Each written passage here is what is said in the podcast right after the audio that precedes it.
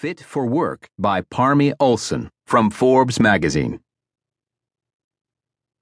Given how things go in Silicon Valley, Fitbit shouldn't be around. It started selling wearable activity trackers when other hardware startups struggled for funding. Its founders hadn't sold a single gadget when they shipped their first product and had no clue how much it would cost. Last year, Apple launched a smartwatch that was to blow all other wearables away.